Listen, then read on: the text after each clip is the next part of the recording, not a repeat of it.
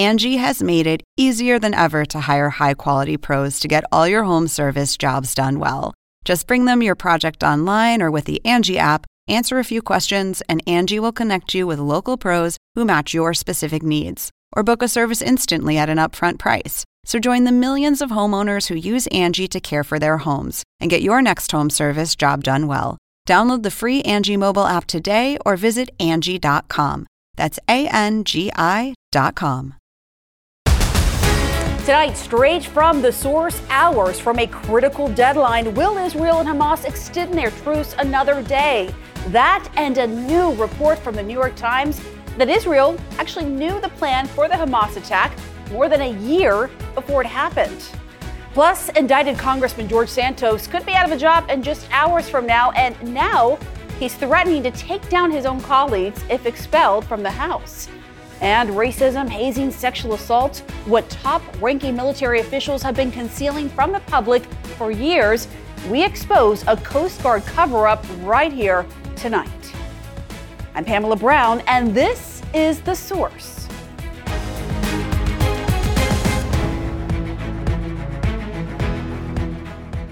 And good evening to you. Kaitlan is off tonight. Just three hours from another truce deadline. What could be the end of the pause in fighting between Israel and Hamas? Negotiations going down right to the wire once again on the seventh day of the truce, as a seventh group of hostages were freed and are now safely back in Israel.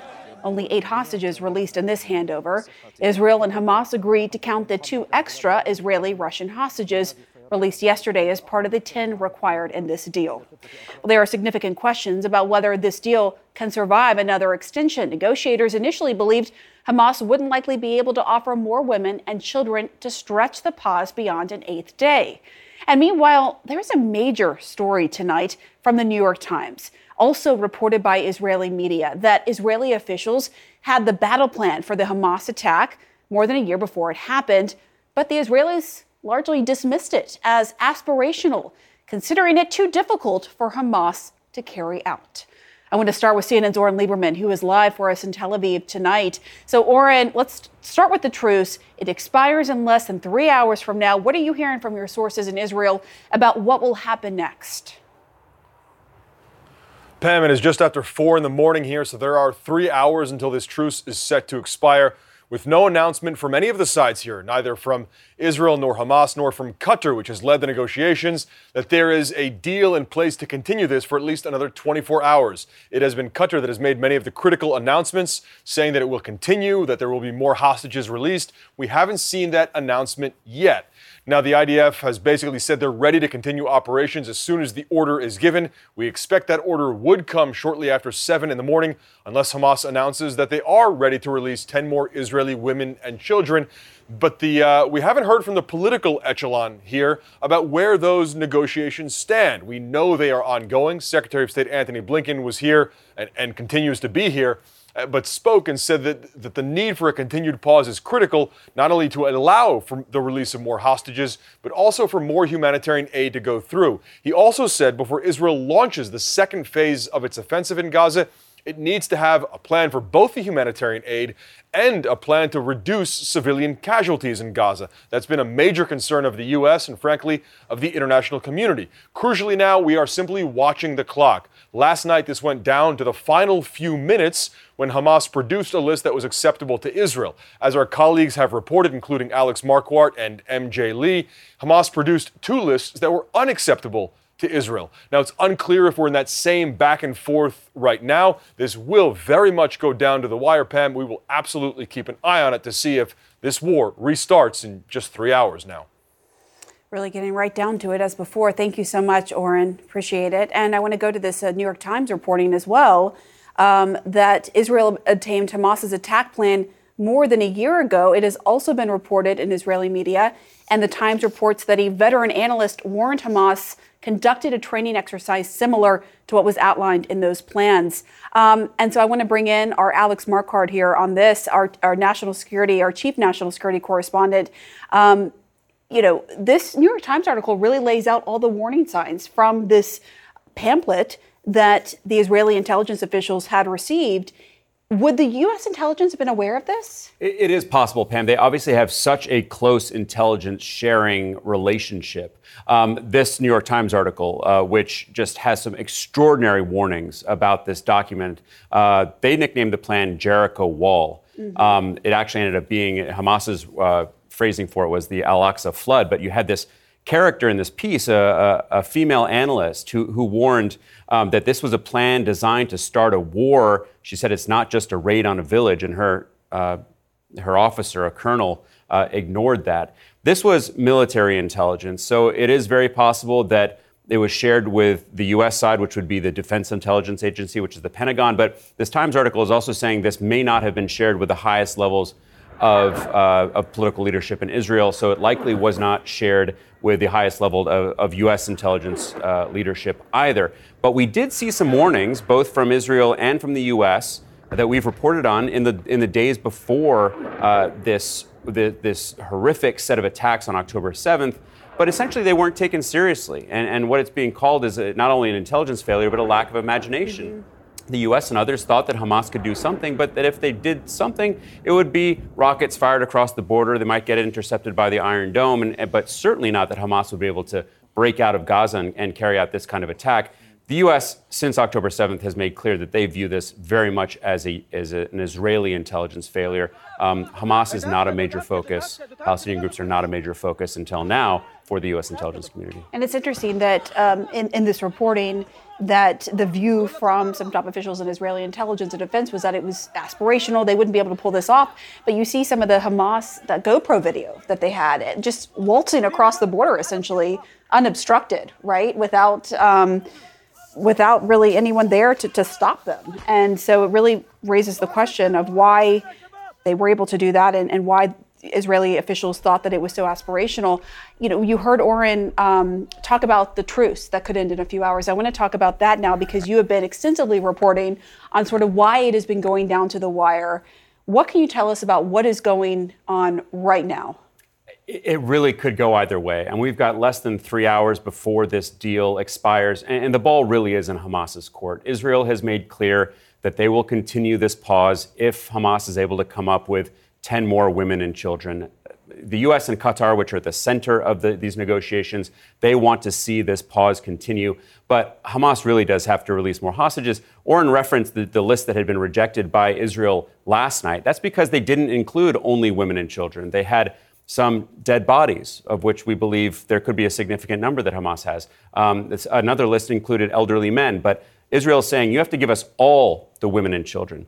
So there's a lot of focus on what happens tonight. Um, if they come up with a list of 10 women and children, we'll see this pause extended by another day. But the U.S. definitely wants to expand the conversation to include some of the men that they have, to include the Israeli soldiers that they have. So even if tomorrow goes smoothly and another 10 are released, we're getting into uh, a, a, a, possibly another chapter where negotiations will have to start over the next categories.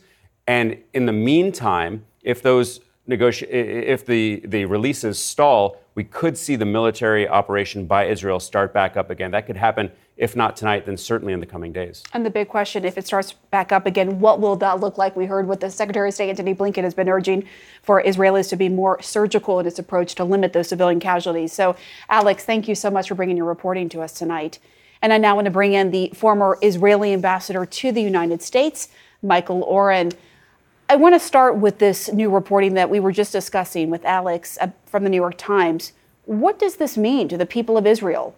If, as the New York Times is reporting, that the government knew about the Hamas attack plan more than a year ago.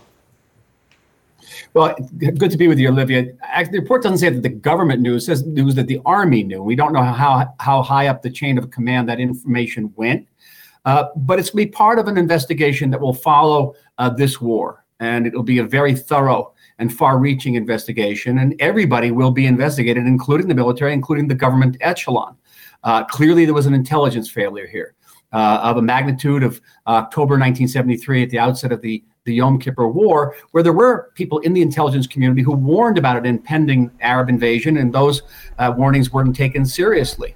Mm-hmm. You know, just personally speaking, I was in the government and I was involved in the Gaza issue um, we all thought that you know that Hamas wore two hats. It sort of wore a, a, a, terrorist hat, but it also wore a governance hat. It was the de facto uh, governance of uh, of Gaza, and that Hamas could be incentivized to wear the governance hat more than the terrorist hat by by giving them a lot of Qatari money. And we're talking about a lot of money, plus allowing about twenty thousand uh, Gazan workers into Israel every day to work. That would gives Hamas something to lose. So it wasn't just that that, that people in the government were sort of underestimating the military uh, prowess of Hamas, but really thinking that how Hamas could be induced to be something else than what it was, which is a terrorist organization. Well, and I, you were right to um, state that it, it, we don't know if the whole of government of Israel knew. Uh, the Times says it is uncertain that uh, this reporting could not indicate whether Netanyahu knew or not. But I mean, wouldn't that be a failure in and of itself for something like this to not be go up to the highest levels? Considering, I mean, according to the Times, you have an analyst who is raising the alarm bell, saying we're seeing Hamas fighters training exercises that match exactly what is in this blueprint that we have. They're using the same words that are in this blueprint. Why wouldn't that have gone up to the, the top levels of the government? Well, again, I can say as someone who spent a lot of time in the military and a lot of time in government, you get a lot of warnings uh, of this nature in Israel. We are in a terrible neighborhood uh, and surrounded by enemies on all sides. And so warnings are coming in every day and, frankly, all night. And there's a lot of fog, and you have to see through the fog and see, okay, what is the real threat here? And it's not always easy. This is not to exonerate or forgive anybody. Clearly, there was a serious intelligence failure here, but just give you a sense of the complexity of these issues. I must say also that I'm, I'm a little disturbed by this uh, uh, report, not just because of what it says about the intelligence failure, but it seems to me already part of the, I don't know, sort of the the back and forth that uh, political back and forth about who is going to respond, who's going to be responsible uh, for this intelligence failure, whether it's going to be the military or the government. Obviously, somebody gave this report to the New York Times, and I have to ask myself, what was the motivation behind that person in doing so? Right, but uh, th- that aside, I mean, you know, it is important reporting to understand, you know, what was known, what wasn't known uh, before this horrific attack on October seventh. The, I want to talk to you about uh, moving forward as we, we look at these next few hours. We don't know if this truce is going to hold, right? Um, it is right down to the wire. So that means that Israeli military operations could start back up right after. The Biden administration has urged Israel to be more surgical with its military operations once the truce ends to limit civilian deaths. So far, the Hamas controlled Palestinian Health Ministry says more than 14,000 civilians have died, many of them women and children. Here's what Secretary of State Antony Blinken said today. Let's listen. Before Israel resumes major military operations, it must put in place humanitarian civilian protection plans that minimize further casualties of innocent Palestinians by clearly and precisely designating areas and places in southern and central Gaza where they can be safe and out of the line of fire. Do you expect Israel to be receptive to these demands? I think Israel's always been receptive to these demands, and they actually don't even have to be made as a demand. Um, Israel, both on the, the moral plane, we have no interest in, in causing civilian deaths uh, among the Palestinians, but also on the strategic level. Keep in mind, the more Palestinians who are hurt by, by the fact that they serve as human shields for Hamas, that actually creates political pressures on us to agree to a ceasefire. Right? It's actually a boomerang.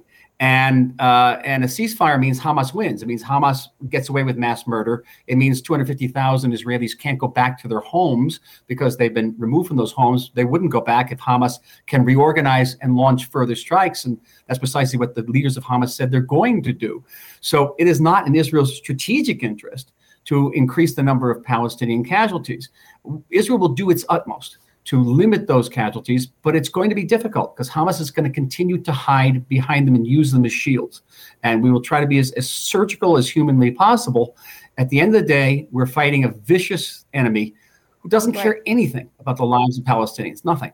But so you say that Israel has been receptive to U.S. demands, but clearly the, the Biden administration doesn't believe it has been receptive enough or hasn't been following it uh, enough. Um, and we know that uh, uh, per you know what the IDF has said in testimony that they have been using dumb bombs, which they say is to get to the, the, the tunnels um, there in, in Gaza. Uh, that Hamas uses, dumb bombs, though, are more indiscriminate, right? They, they kill more people. They're not surgical. So clearly, the Biden administration believes that it could be doing more to limit those civilian deaths. And do you worry that Israel's mission to destroy Hamas, um, in the way that it is carrying this out with more than 14,000 deaths, could actually backfire by, you know, radicalizing more people to sympathize with Hamas and then join its ranks? Well, let me just take issue with the 14,000. That's a, a, a, statistic put out by Hamas. And let's be very straight about that. And Hamas routinely inflates its numbers. We know that. We know they conflate the number of Palestinian terrorists who have been killed in that number, as well as the significant number of Palestinians who've been killed by Palestinian rockets that fall short. About 30% of their rockets fall short and fall on Palestinian neighborhoods. We all remember what happened to the Al Ahli hospital uh, several weeks ago. So, yes, any casualties, doesn't matter what the number, are too civilian casualties are too many, and it's in Israel's interest, as I said, morally and strategically to limit that. Um, keeping in mind we're dealing with a, a densely uh, populated and densely built up area, and Hamas is under that area with th- over 300 miles of tunnels. Can you imagine what this is like uh, for a military to try to remove that threat? At the end of the day, Israel has to remove that threat. It, we cannot live as a country and we will have to make some very difficult choices about the hostages. Uh, I don't know how long these truces can go on. We're trying our best to get as many women and children out of the hands of Hamas. But at the end of the day, let's be clear Hamas will not give up all the hostages. The hostages are the get out of Gaza free card uh, for, the, for the Hamas. And they know that once they give up the last of those hostages, Israel then could flood those tunnels. It could set those tunnels afire. We can't do that as long as there are hostages there. Perhaps we can reach a situation a where. Please go ahead. Oh, go ahead. No, you, are talking about the hostages. I want to follow up on that um, because Hamas mm-hmm. released mm-hmm. this video of, of Yarden Bibas today. He is the father of a four year old and 10 month old. And just yesterday, Hamas claimed, without any evidence, we should note, that the boys and their mother were killed by an Israeli airstrike. Now, we sh- CNN has no evidence of their deaths or the airstrike that Hamas is claiming. We are not showing the video of Yarden, but uh, we do have an image from it that we have showed. Um, and that image in this video, uh, it shows Yarden begging Israeli officials to bring him and his family home. Michael, what impact does a video like the one of Yarden Bibas have on the families of these hostages? Well, it's not the video; it's actually the whole story of the Bibas family, which is uh, has become sort of emblematic for Israelis generally. Uh, if you notice that the the demonstrations um, calling for the release of all the the, the hostages are, are, have orange balloons, and that's a, a, reference to the, the redheaded children here. Um, and we don't know, we can't know, we can't verify whether Hamas has claimed that the that the, that most of the family, except for the young woman, that girl has been killed. Uh, we know in the past that Hamas has said that hostages have been killed. We found the bodies of two women who uh, allegedly, according to Hamas, had been killed by an Israeli airstrike, but uh, forensic evidence showed that they were alive and that they had been executed by Hamas. So we don't know. Olivia, if I could, I just want, I don't think I responded to your, your question, and I wanted to get to it. Are, will Israel be, you know, sort of risking the creating another generation of terrorists through its military activities in Gaza? Shall I answer that? Um, yes, go for it. We'll make time. Yeah, go for it. Okay, thank you. Because it's an important point, and it comes out often. It comes out often. It, it simply is this: first of all, if every time uh, a country went to war uh, against an evil enemy, uh, the United States in World War II thought it would uh, create more Nazis by destroying Nazi Germany, uh, then the United States would never have gone to war against Nazi Germany. Uh, and every time we've gone to war in the Middle East, and we've gone to war quite frequently since our founding in 1948, um, yes, we risk creating another generation of, terrorists. But we have no option, of course. Um, this is our option. We have to live. But uh, the, the, the, opposite, the, the, the positive side of this whole process is that every once in a while, people in the Middle East will internalize that war is not the way. You could get an Anwar Sadat in Egypt, and Egypt made war against us four times, wars of national destruction. Uh, Jordan went made war twice, wars of national destruction, and King Hussein internalized that this wasn't the way, and we made peace and we made peace with the signatories of four uh, Arab countries who are part, a part of the Abraham Accords. So it's not true that continued war always going to create generations that want to wage war. Some generations will wake up and say, you know, maybe this is not the way to get a better future for our children and grandchildren. And that's the hope here. At the same time, we're going to have to continue to defend ourselves. All right, Michael Oren, thank you for coming on to offer your perspective and analysis. Another long awaited reunion caught on camera. An Israeli mother finally coming home to her husband and daughter she saved from being kidnapped nearly eight weeks ago. Her cousin is with us up next. You won't want to miss that. Plus, indicted Congressman George Santos defying calls once again to resign on the eve of another vote to expel him and claiming he is being bullied out of Congress.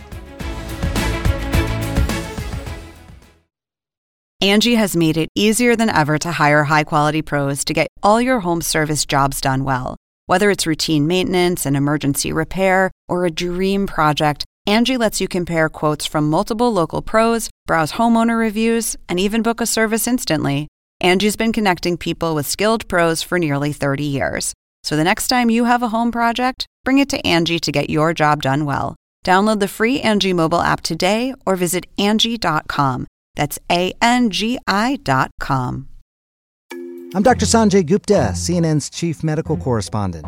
This week on Chasing Life, I'm a health reporter and have been for 15 years. And even I feel overwhelmed by some of the things I read about the stuff we're eating. My colleague Meg Tirrell wanted to take a deep dive into something you've probably heard a lot about recently ultra processed foods. There is a lot to learn there, some fascinating stuff, and some of it is probably going to change the way you shop. Listen to Chasing Life, wherever you get your podcasts. Tonight, we are learning more about newly released hostage Yarden Roman Gat. She's the Israeli mother who saved her family from Hamas when they were kidnapped on October 7th. After they all jumped out of a car that was taking them to Gaza, Yarden handed her three year old daughter to her husband and told them to run. Well, they escaped Hamas. Yarden did not. She hid behind a tree as Hamas gunmen closed in. And that was the last time they saw her until now. More than 54 days later, they are finally together again.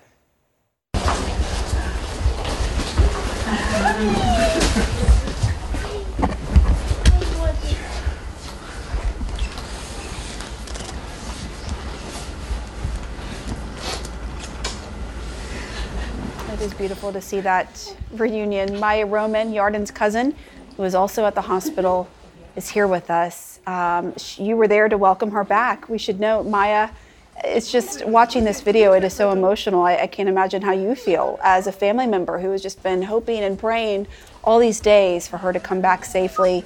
Um, you know, we can see just how anxious it has been for the family. Tell us more about your reunion and how is she doing now? Yeah, um, it, the reunion was, of course, amazing. Um, we were all so excited to see her. Her daughter was so excited to see her. Um, you know, the, the release that day uh, was postponed more and more, and so it was very late at night. And we woke up Geffen at um, 2 a.m., told her that uh, we found mommy, and uh, she was just going crazy uh, at the house. Um, ecstatic and uh, you know too nervous to, to to explicitly say. I kept asking her you know do we know who we're going to meet? And she was like you say it you say it because she didn't want to say uh, to say the word. Um, and then when they met uh, me and the uh, the partners of Yarden's siblings kind of let them, you know, meet first alone, and then uh, we were waiting around the corner uh, so Geffen kind of came running towards us saying, uh, You have to come, mommy's back, you have to come, uh, and running through the hospital.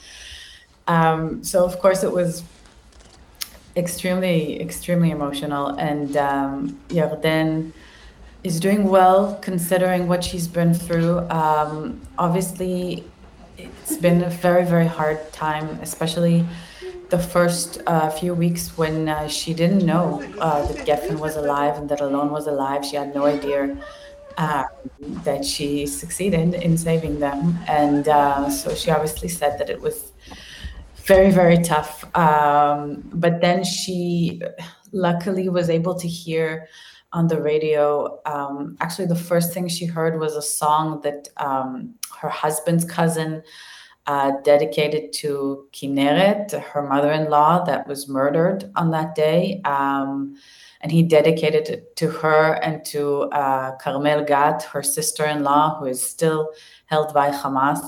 And that is how she she understood because he didn't mention Geffen that Geffen and Alon are probably okay. Um, and so that was like the first time, yeah, that she could feel some relief. Um, she and when was that? Again, and, and so she was held in captivity 54 days. When, at what point in captivity was it when she heard that and pieced it together? It was after about a month, three weeks to a month, something like that. So for the first kind of month, she really was in the dark, um, which uh, again describes as as hell, as you would imagine. But um, yeah, once she understood what was happening, it it, it helped her a lot, and uh, she is as you can understand from the story of how she was kidnapped, she's an incredibly strong woman and um, is, is still an incredibly strong woman. And the way she's dealing with, with what she's been through is, is just extremely inspirational. And, uh, you know, one of the main things that she was concerned about after she saw Geffen and saw that Geffen was all right was again her sister-in-law and, and where is she and uh, has she come back already? And um, that is why we are still you know, even though we're so happy and, and celebrating in a way, we are still very concerned that uh, the rest of the hostages have to come back home. This includes Carmel, uh, who's 39. She's a young woman and one of the last women held by Hamas, uh, but also all of the other hostages and, and you know relatives of families that we have gotten to know so well during these past extremely, extremely uh, trying days. Um, yeah, so we are still very much thinking about them. What an emotional roller coaster you have been through, Maya Roman. So much joy today with this reunion, but still so much angst um, with you know the fact that the sister-in-law is still held hostage, and, and so many others are still held hostage at this hours, and only a, a few hours left in the truce as it is going down to the wire. Thank you for joining us. Um, we are sending our best to you and your family, and we are so glad that they were able to uh, to reunite. Thank you, Maya. Thank you. And back in the U.S., it is the eve of another vote to expel Congressman George Santos, and he's not backing down. Was this a threat? If the House wants to start different precedent and expel me, that is going to be the undoing of a lot of members of this body because this will haunt them in the future.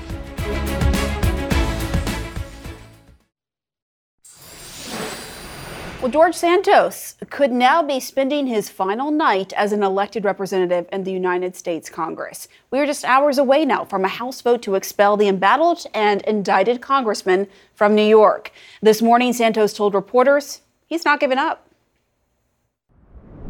If I leave, they win. If I leave, the bullies take place. This is bullying. Santos later took to the fight, uh, took the fight to the House floor, deflecting blame off himself and onto his colleagues. It, it is a predetermined necessity for some members in this body to engage in this smear campaign to destroy me. With more on the impending vote to expel Santos from Congress tomorrow, we are joined by Karen Finney, former communications director for the Democratic National Committee. Also joining us tonight is Republican strategist Alice Stewart, who also served as communications director for Ted Cruz. All right, so before we jump in, I want to just go over and remind our viewers what this ethics report released earlier uh, this uh, this month revealed, shall we? So it revealed uh, uh, misuse of campaign funds for vacation, spa and Botox treatments, even OnlyFans accounts, which is essentially a porn site. Uh, so uh, it alleges he was using campaign funds for that. What are the chances, Karen, uh, that he is still a member of Congress after tomorrow? It seems highly unlikely, I will tell you. And it was interesting today. One of the things we heard uh, members of Congress saying, the, those who were trying to speak in uh, in support of him, was, you know, the people should be able to decide. Well, Marist had a poll recently that said 75% of New Yorkers 83% of Long Island residents and about 68% of the GOP in New York think he should step down. And as you recall, when we first learned last fall that he had, you know, completely lied and misled people about his resume. I mean, that seems like nothing compared to the rest of it at this point. Even then, people thought he should step down. So, you know, the pressure is on for the Republican Party, I think, to show that ethics actually matters. Right. And and look, Republicans, I mean, they're they're in agreement he is a serial liar. No one is denying that, but there are some Republicans that we've heard from that are claiming, you know, that they're concerned about the precedent that this was set, expelling someone from Congress who has not at this point been convicted of a crime. Alice, how much do you think it is uh, the reluctance to expel him is that establishing that precedent versus the fact they need his vote because there's such a slim margin. Look, there's a, an argument to be made that he is a reliable vote, and for Republicans that are only thinking about this through the political lens, they would rather keep him and let the voters vote him out of office. He's not running for reelection, but when his his time is up. Look, here's what happens when we talk about luxury vacations and designer clothing. This is what happens when you have uh, caviar dreams on a congressional salary. It turns into a nightmare, and this is of his own doing. And what I'm hearing from Republicans, look, this is not a matter of a, him having his due process because he had the opportunity to answer these questions and put forth information before the ethics committee.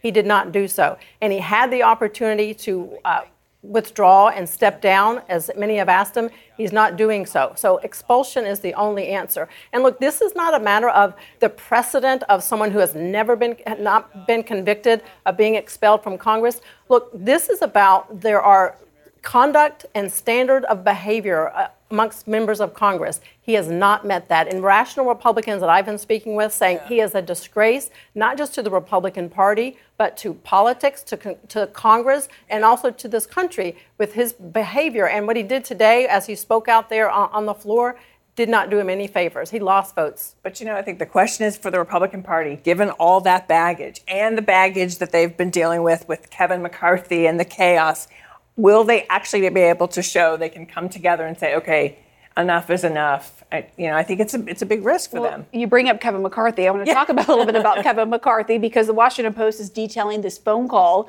uh, that he apparently had with Donald Trump shortly after McCarthy was removed as Speaker in the House in October. The Post reporting that when McCarthy asked why the former president did not ex- help him keep the speakership, Trump blasted McCarthy for not expunging his impeachments and for not endorsing his 2024 campaign. McCarthy then reportedly told the former president, F you. Uh, and I spoke to a source who did confirm that McCarthy felt very sort of free and emboldened to, to tell it straight to Trump what he was feeling um, now that he has been ousted.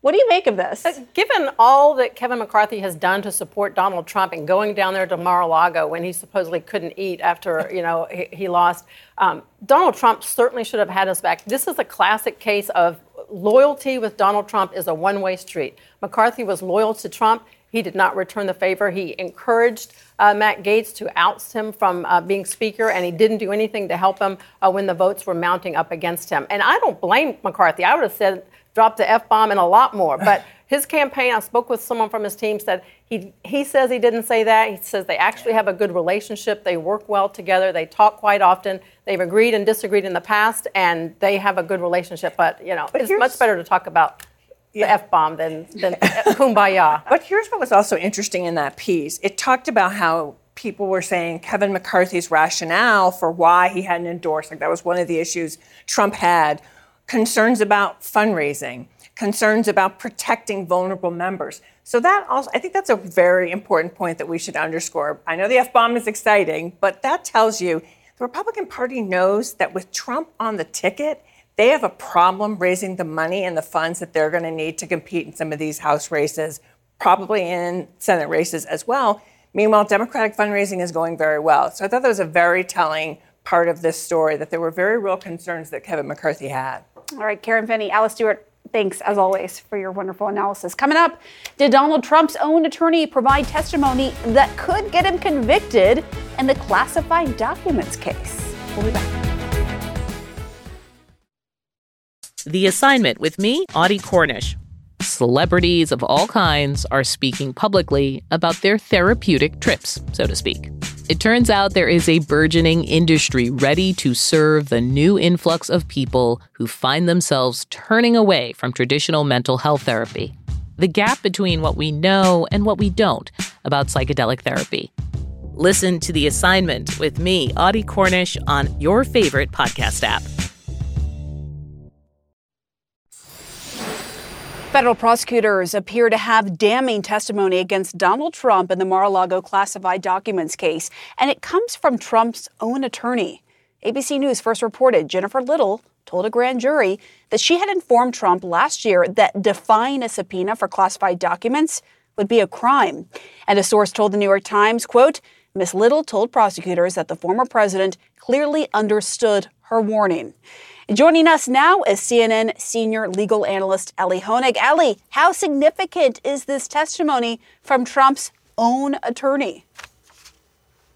Pam, it's just straight up bad news for Donald Trump anyway you look at this. This is testimony from his own former attorney that goes right to the heart of the obstruction charge in the Mar-a-Lago documents case, a case which, by the way, I already thought had the strongest evidence of any of the four cases against Donald Trump. Now you add this on top of it. This attorney's testimony goes right to obstruction of justice. He says straight up, I told him we have a subpoena. I told him you have to obey it. I told him if you don't, it's a crime. And he said he understood.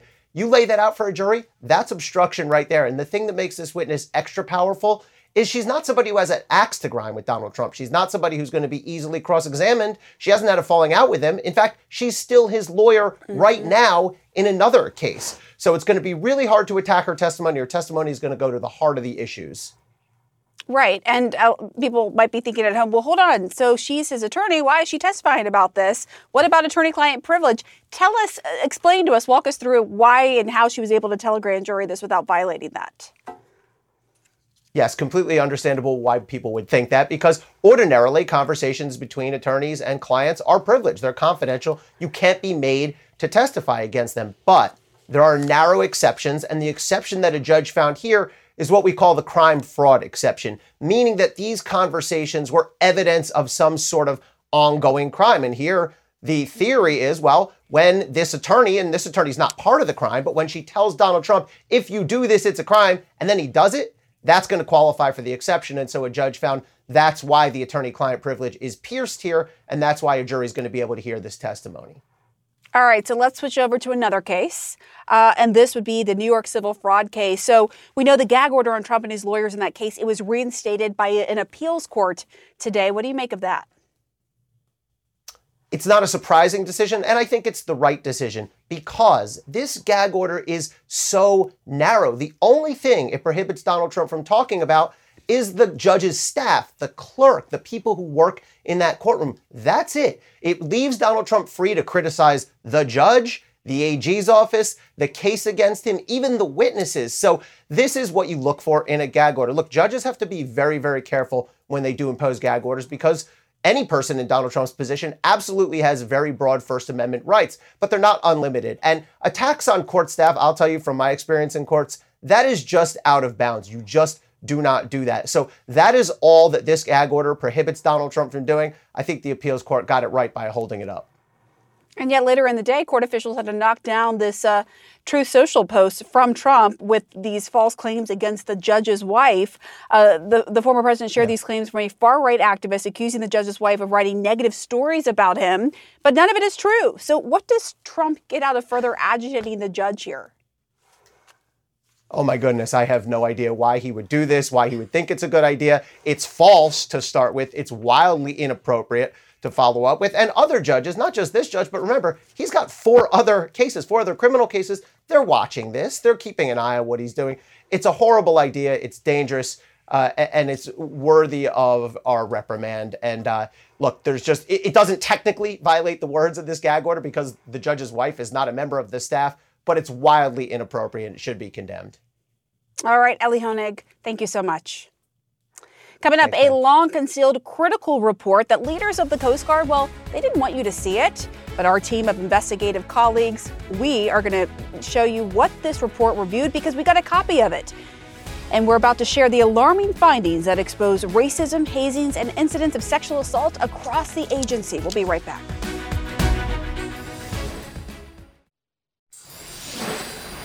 A documented culture of racism, hazing, discrimination, and sexual assault exists within the U.S. Coast Guard. Top officials at the agency spent almost a decade trying to make sure that you don't see what's in the report that we have now obtained. I'm talking about what's called an almost ironically titled Culture of Respect study. For eight years, the Coast Guard tried to keep it hidden, but CNN has it, and it reveals some alarming conclusions based on interviews with hundreds of Coast Guard employees, including that Coast Guard personnel accept poor behavior as status quo. The Coast Guard does not provide sufficient measures to prevent sexual assault. The Coast Guard personnel have been discriminated against and sexually harassed.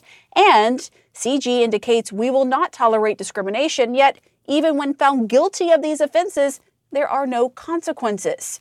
One Coast Guard employee said, The attitude is, hey, I got through it, so can you. And the culture was, boys will be boys. Well, this report was from 2015, but CNN has spoken to dozens of current and former Coast Guard employees who say the culture, well, it hasn't changed. Our investigative team, reporters Blake Ellis, Melanie Hicks, and Audrey Ash, and I did our first story on the culture of cover up within the Coast Guard um, back about five months ago. And at the time, we uncovered Yet another damning report, that one focused on sexual assault at the Coast Guard Academy. That report, like this newly discovered one, was purposely buried for years. After our story, Congress held hearings. Coast Guard Commandant Linda Fagan promised transparency. I'm committed to improving our prevention efforts, prompt and thorough investigations into reports of sexual assault and harassment, accountability for perpetrators, compassionate support to victims, and full transparency with Congress and the American people. Yet this 2015 report, which also focuses on racism and bullying, was not released.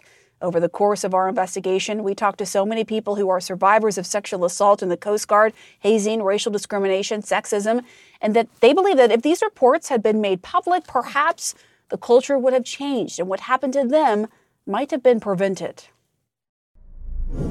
When I saw the cultural respect report, I I knew that if they had implemented the vast majority of the recommendations that it absolutely could have prevented what happened to me and not just me what continues to happen to service members and federal civilians across the entire U.S. Coast Guard. Well, after eight years of preventing its release, the Coast Guard says it will release this report to the public next week. And that will be at the same time it releases the results of a 90 day review that was ordered after CNN's first story. A spokesperson says of the 129 recommendations laid out in 2015 in the Culture of Respect report, 60 have been at least partially enacted, and nine more are in the works. Well, up next, a fascinating new look at one of the most stunning crimes in American history that many of you may not even know about.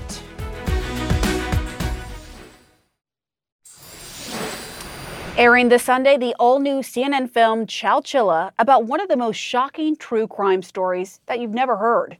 It's about the 1976 kidnapping of a school bus full of children and their driver who were buried underground for more than 12 hours before pulling off their own dramatic escape. They escorted me to where there was a hole in the ground with a ladder coming out. I looked down the ladder and I could see Ed Ray. The kidnappers gave him one flashlight. I did not want to go down there. I knew if I went down that hole, I was never coming back out. Time froze.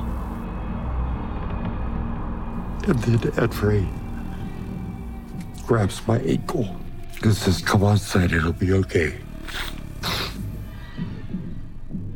And I climb down into there. That is horrifying. The new CNN film Chowchilla premieres this Sunday at 9 p.m. Eastern. Well, thank you so much for joining us. CNN News Night with Abby Phillip starts right now. I'm Dr. Sanjay Gupta, host of the Chasing Life podcast. In honor of our 10th season, we want to hear from you. Leave us a message at 470 396 0832 and tell us how you chase life. It could be used on an upcoming episode.